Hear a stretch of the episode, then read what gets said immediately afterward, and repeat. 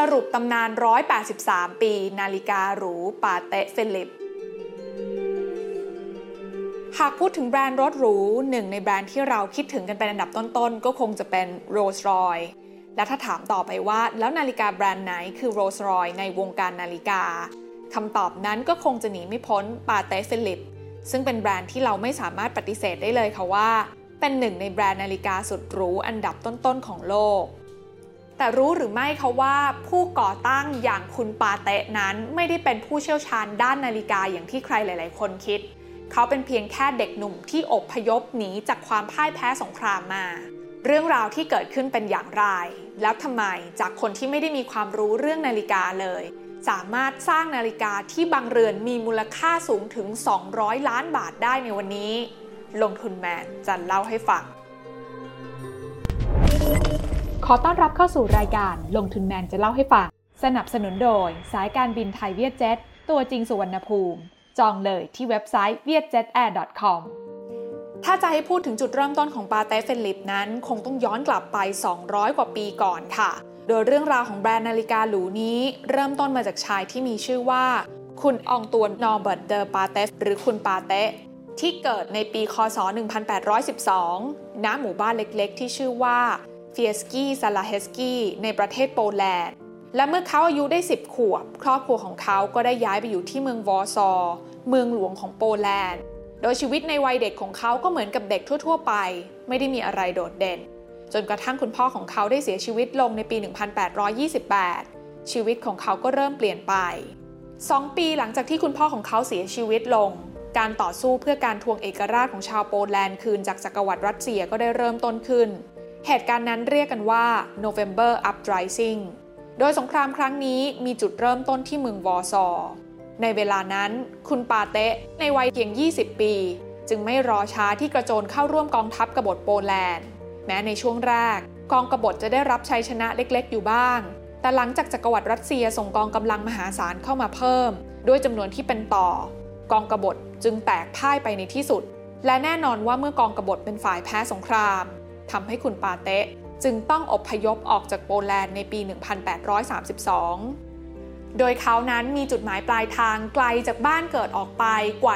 1,700 กิโลเมตรนั่นก็คือประเทศฝรั่งเศสหลังจากนั้นเขาก็ได้ตัดสินใจอพยพอีกครั้งไปสู่นครเจนีวาซึ่งเป็นเมืองที่อยู่ทางตะวันตกของสวิตเซอร์แลนด์และติดกับประเทศฝรั่งเศสในเวลานั้นเด็กหนุ่มวัย22ปีไม่รู้ตัวเลยว่าเขาได้หลุดเข้าไปอยู่ในเมืองแห่งนาฬิกาหรูในช่วงเวลานั้นสมาคมช่างทำนาฬิกาแห่งเจนีวาซึ่งเป็นสมาคมช่างทำนาฬิกาแห่งแรกของโลกได้ถูกก่อตั้งขึ้นเหล่าแบรนด์นาฬิกาหรูมากมายก็ค่อยๆทยอยเกิดตามมาอย่างเช่นวเชอร์ฮองคอนสไตตาก่อตั้งขึ้นในปี 1755 บริเกตก่อตั้งขึ้นในปี 1775และแน่นอนนะคะว่าด้วยความเคร่งครัดในด้านการผลิตทำให้แต่ละแบรนด์นั้นขึ้นชื่อทั้งเรื่องของคุณภาพความปราณีตและความสวยงามในช่วงแรกที่คุณปาเต้นั้นมาอยู่ที่เมืองเจนีวานะคะเขาก็ได้ลองทำมาค้าขายอยู่หลายอย่างค่ะทั้งขายสุราขายไวน์นะคะแต่ก็ไม่ได้ขายดีอย่างที่เขาคิดไว้ตอนแรกและนอกจากเรื่องที่คิดจะค้าขายแล้วเนี่ยนะคะคุณปาเต้เองเขาก็มีความสนใจในเรื่องของศิลปะด้วยเขาก็เลยไปลงคอร์สเรียนด้านการวาดภาพกับคุณอเล็กซานโดรคาลัมจิตรกรและช่างแกะสลักชาวสวิสที่มีชื่อเสียงในเวลานั้นจากการที่เขาเข้าเรียนวาดภาพนะคะทำให้เขานั้นได้มีโอกาสเดินทางไปศึกษางานศิลปะที่กรุงปารีสเมืองที่มีชื่อเสียงโด่งดังด้านศิลปะของประเทศฝรั่งเศสและจากการเดินทางไปฝรั่งเศสในครั้งนั้นก็ทำให้เขาได้รู้จักกับคุณลุยส์ชองมาลีโมโคสถาปนิกชาวฝรั่งเศสที่มีฐานะปานกลางค่อนข้างสูงซึ่งได้แนะนำให้เขารู้จักกับการค้าขายนาฬิกาพกพาที่มีราคาแพงซึ่งเรื่องนี้เองก็ได้ทำให้คุณปาเต้รู้สึกสนใจเป็นอย่างมากเขาจึงได้เริ่มลองซื้อขายนาฬิกาพกพาที่มีราคาแพงตั้งแต่นั้นเป็นต้นมาด้วยความสนใจในเรื่องนาฬิกาบวกกับความใกล้ชิดของเขากับคนในตระกูลโมโคทำให้ในปี 1836 เขาได้มีโอกาสพบกับคุณฟรองซัวซาเพกช่างนาฬิกาชาวโปแลนด์ที่ในเวลานั้นเป็นเจ้าของบริษัทผลิตนาฬิกาที่มีชื่อว่า Sapec & Moco ยิ่งไปกว่านั้นทั้งคู่ก็ยังเคยเป็นทหารที่เข้าร่วมรบกับกองกบฏโปแลนด์และได้ทำการอพยพออกจากโปแลนด์เหมือนกันอีกด้วย ด้วยความหลงใหลในนาฬิกาเหมือนกันทำให้ทั้งคู่มีโอกาสร่วมกันทำธุรกิจจากตอนแรกนะคะคุณปาเต้นั้นเขาก็ทำธุรกิจแบบซื้อมาขายไปนาฬิกาเหล่านี้อย่างเดียวค่ะแต่เขาก็เริ่มคิดต่อยอดนะคะว่าถ้าเขานั้นได้นำนาฬิกาเหล่านี้มาดัดแปลงนะคะทำให้สวยงามหรูหรามากยิ่งขึ้นก็น่าจะทำให้นาฬิกาเหล่านี้มีราคาที่สูงขึ้นได้ด้วยไอเดียนี้เองค่ะเขาก็เลยได้เริ่มนำนาฬิกาเหล่านี้เนี่ยนะคะไปให้เหล่าช่างนาฬิกาที่เมืองเจนีวาได้ดูกันแน่นอนนะคะว่ารวมไปถึงคุณซาเพ็กด้วยเพื่อปรับแต่งตัวเรือนด้านนอกและด้วยฝีมือชั้นยอดของช่างทำนาฬิกาบวกกับความสามารถด้านศิลปะของคุณปาเต็กทำให้นาฬิกาที่ผ่านการปรับแต่งมานั้นสามารถขายได้ในราคาที่สูงกว่าเดิมอย่างที่เขาคิดจริงๆเพียงไม่นานค่ะนาฬิกาของคุณปาเต็กนั้นก็เริ่มเป็นที่นิยมมากขึ้นเรื่อยๆจนในปี 1839 คุณปาเต็กและคุณซาเพ็กจึงได้ตัดสินใจร่วมกันก่อตั้งบริษัทขึ้นมาที่มีชื่อว่า Patek Philippe & Coภายใต้สัญญาที่ว่าทั้งคู่นั้นจะทำงานเป็นพาร์ทเนอร์กันเป็นเวลา6ปีนับตั้งแต่ก่อตั้งบริษัทในช่วงแรกนั้นนะคะบริษัทนี้เนี่ยยังไม่มีการจ้างพนักงานเลยนะคะสิ่งที่ทั้งคุณปาเต็กและคุณซาเพ็กทำก็คือเขาทั้งสองเนี่ยจะรับซื้ออะไหล่จากบริษัทต่างๆค่ะแล้วก็มาออกแบบแล้วก็ไปจ้างให้กับช่างทำนาฬิกาเนี่ยนะคะได้ประกอบตามแบบที่เขาออกไว้นะคะหลังจากประกอบเสร็จเรียบร้อยแล้วเนี่ยนะคะพวกเขาทั้งสองคนก็จะมาตรวจเช็คคุณภาพอีกทีนึงค่ะในช่วงแรกๆเนี่ยนะคะบริษัทนี้สามารถผลิตนาฬิกาขายได้เพียงปีละ200เรือนเท่านั้นด้วยคุณภาพของนาฬิกาที่ดีแล้วก็ความสวยงามความปราณีตของนาฬิกาที่ถูกผลิตขึ้นเนี่ยนะคะก็เลยทำให้ชื่อเสียงของทั้งผู้ก่อตั้งและบริษัทนี้เนี่ยเป็นที่ยอมรับกันมากยิ่งขึ้นจนกระทั่งในปี 1844 บริษัท Patek Philippe & Coก็ได้รับเชิญให้ไปจัดแสดงนาฬิกาในงาน French Industrial Exposition ที่กรุงปารีสซึ่งเป็นนิทรรศการที่จัดขึ้นเพื่อให้ผู้ผลิตสินค้านักวิทยาศาสตร์ได้มาโชว์สินค้าและนวัตกรรมใหม่ๆและที่งานนิทรรศการนี้เองค่ะที่คุณปาเต็กนั้นได้พบกับคุณชองอันเดรียฟิลิปหรือคุณฟิลิปช่างนาฬิกาชาวฝรั่งเศสโดยเขาคนนี้นะคะเป็นบุคคลที่กำลังได้รับรางวัลจากการคิดค้นระบบ Keyless Winning และ Hand Setting System หรือระบบไขลานและตั้งเวลาของนาฬิกาด้วยปุ่มเล็กๆหรือที่เราเรียกกันว่าเม็ดมะยมแทนแบบเดิมที่จะต้องใช้กุญแจแกะด้านหลังออกเพื่อที่จะมาตั้งเวลาเรื่องนี้นะคะทำให้คุณปาเต็กนั้นประทับใจในผลงานและตัวของคุณเฟลิปเป็นอย่างมากก็เลยได้เชิญชวนให้เขาเนี่ยมาร่วมงานกันประกอบกับในช่วงเวลาเดียวกันนะคะคุณปาเต็กเองเนี่ยก็กำลังเริ่มมีปัญหากับพาร์ทเนอร์คนเดิมอย่างคุณซาเพ็กอยู่ทั้งในเรื่องของแนวทางการบริหารงานที่ไม่ตรงกันแล้วก็การทำงานที่ไม่ค่อยมีระเบียบของคุณซาเพ็กเองเมื่อเรื่องเป็นแบบนี้นะคะในปี 1845 ซึ่งเป็นปีที่พันธสัญญาระหว่างคุณปาเต็กและคุณซาเพ็กนั้นหมดลงเนี่ยก็เลยทำให้คุณฟิลิปได้เข้ามาเป็นพาร์ทเนอร์คนใหม่ของคุณปาเต็กโดยทั้งสองคนนะคะได้มีการแบ่งหน้าที่กันอย่างชัดเจนค่ะคุณฟิลิปนั้นรับหน้าที่ดูแลการผลิตแล้วก็คิดค้นนวัตกรรมของนาฬิกาในขณะที่คุณปาเต็กนั้นนะคะก็จะทำหน้าที่ดูแลงานการตลาดแล้วก็ร่วมออกแบบนาฬิกาด้วยและแล้วจุดเปลี่ยนแรกของบริษัท Patek Philippe & Co ก็เกิดขึ้นในปี 1851 เมื่อคุณฟิลิปนั้นสามารถสร้างนาฬิกาเรือนแรกของโลกที่ใช้เม็ดมะยมในการตั้งเวลาซึ่งทำให้สามารถตั้งเวลาได้โดยไม่ต้องเปิดฝาด้านหลังออกจากที่ก่อนหน้านี้จะต้องทำการเปิดฝาด้านหลังออกทุกครั้งเพื่อที่จะทำการตั้งเวลาใหม่เมื่อสามารถผลิตได้แล้วต่อไปก็เป็นหน้าที่ของคุณปาเต็กในการทำการตลาดซึ่งคุณปาเต็กก็ได้เลือกใช้วิธีเปิดตัวแบบที่ไม่มีใครคาดถึงนั่นก็คือด้วยการผลิตนาฬิกาแบบพกพานี้ที่มีการตกแต่งด้วยเพชรที่เจรไนรูปกุหลาบเพื่อถวายให้กับควีนวิกตอเรียสมเด็จพระราชินีนาถวิกตอเรียแห่งอังกฤษ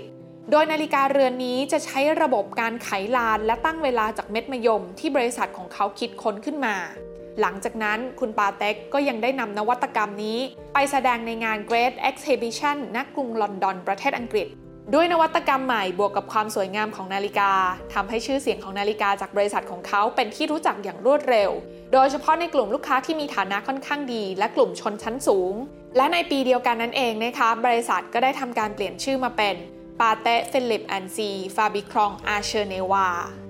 เมื่อประสบความสำเร็จอย่างสวยงามในประเทศแถบยุโรปแล้วนะคะคุณปาเต็กก็ได้เริ่มมองหาตลาดใหม่ๆอย่างอีกฝากหนึ่งของมหาสมุทรแอตแลนติกนั่นก็คือประเทศที่เกิดใหม่อย่างสหรัฐอเมริกา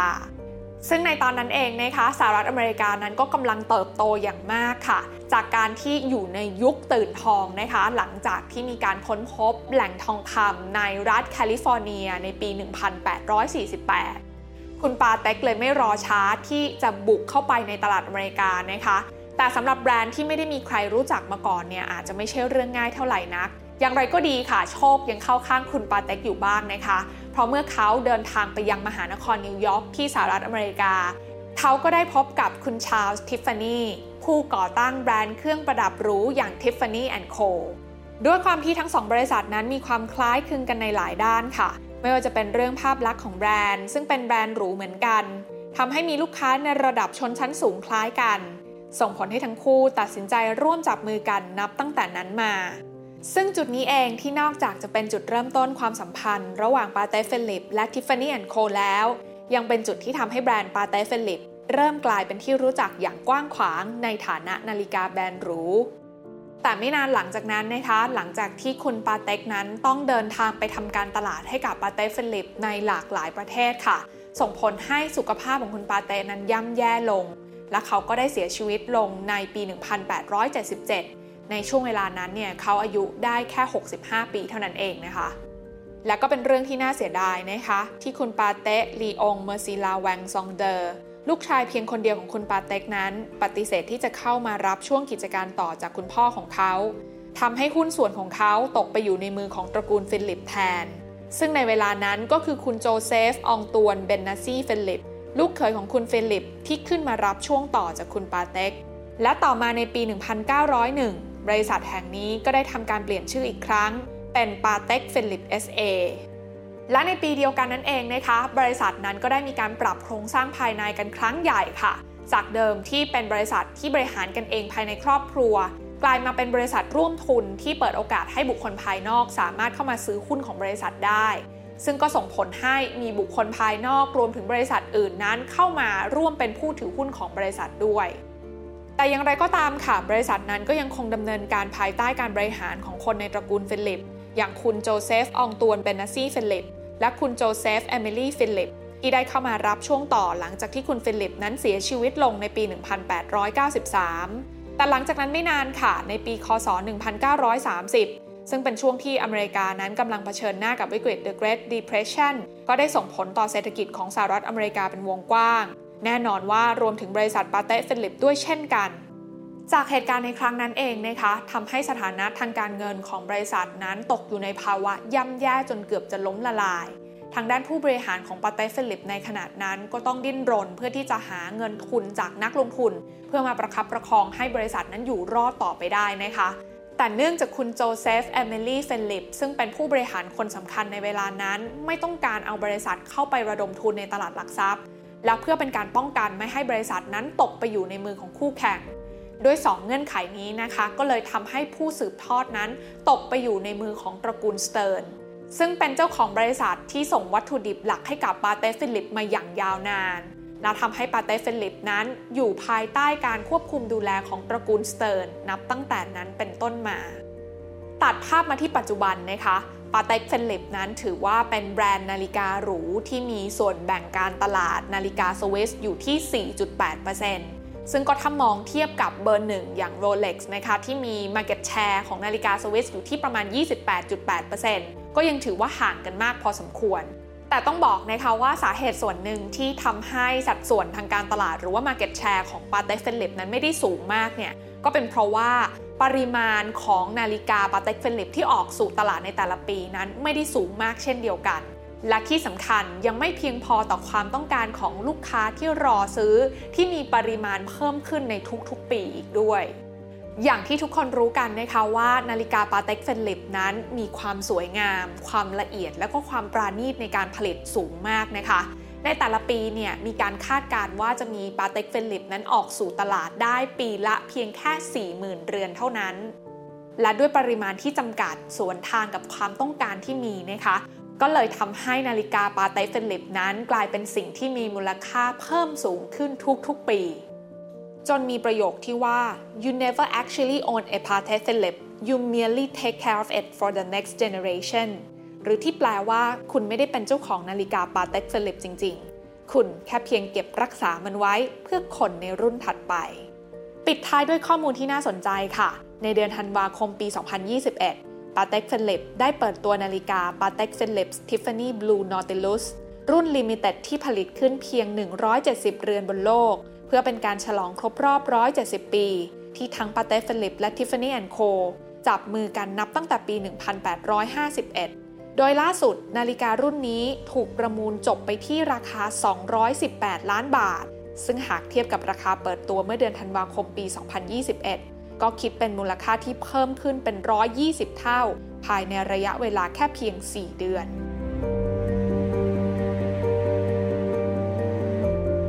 สนับสนุนโดยสายการบินไทยเวียดเจ็ตตัวจริงสุวรรณภูมิจองเลยที่เว็บไซต์ vietjetair.com การลงทุนในความรู้ไม่มีความเสี่ยงผู้ลงทุนควรกดติดตามลงทุนแมนได้ในทุกช่องทางเริ่มจาก Subscribe และกดกระดิ่งช่อง YouTube ของลงทุนแมนไว้ตอนนี้เลย